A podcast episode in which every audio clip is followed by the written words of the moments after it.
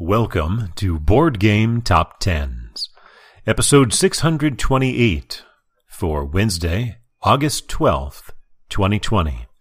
This is the ICV2 edition, a semi annual look at the top selling board games and card games as reported by internal correspondents. This list is for the spring of 2017.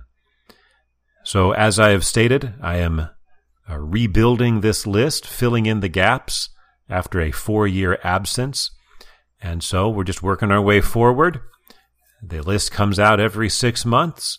So let's see where we are as of the spring of 2017. First, the board game side. In its fourth time on the list, dropping from number 3 to number 10, Betrayal at House on the Hill by Bruce Glassco published by Avalon Hill. It's not uncommon for this to show up, you know, around the Halloween Halloween season. Climbing back up one spot to number 9, Carcassonne by Klaus Jürgen Wrede, published by Z-Man Games. Also rebounding up one spot from 9 to 8, Ticket to Ride by Alan Moon, published by Days of Wonder. The first of only two new entries, debuting at number 7, Terraforming Mars by Jacob Fryxelius, published by Stronghold Games.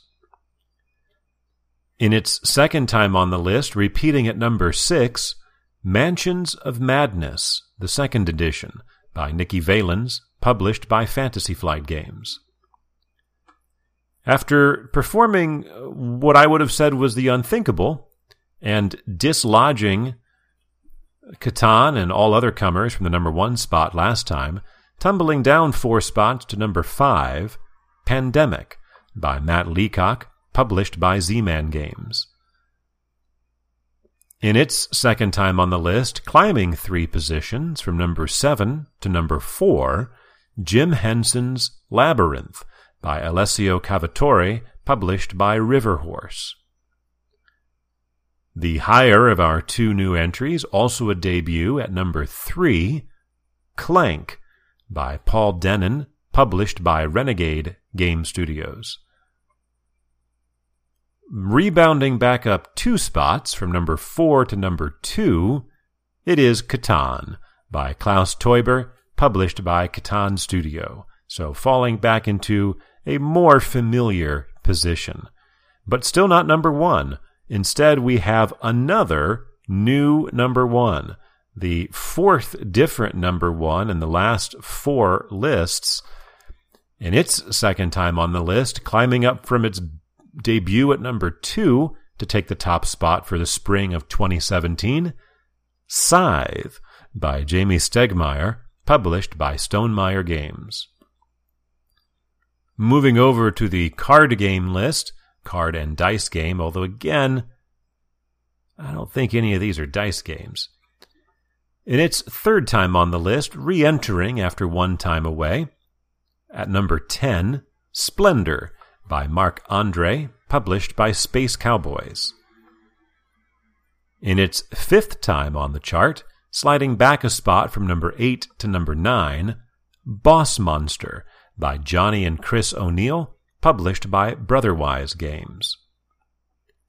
The longest running game on this list in its 21st installment, stepping back up two spots from 10 to 8, Munchkin by Steve Jackson, published by Steve Jackson Games. There are four, I'm sorry, five new entries in this uh, this side of the list. The second one is a debut at number seven, Patchwork by Uwe Rosenberg, published by Mayfair Games. Another debut at number six, listed in internal correspondence as just Rick and Morty. I think this might be the one that on Board Game Geek is listed as Total Rickall by Matt Hyra, published by Cryptozoic Entertainment.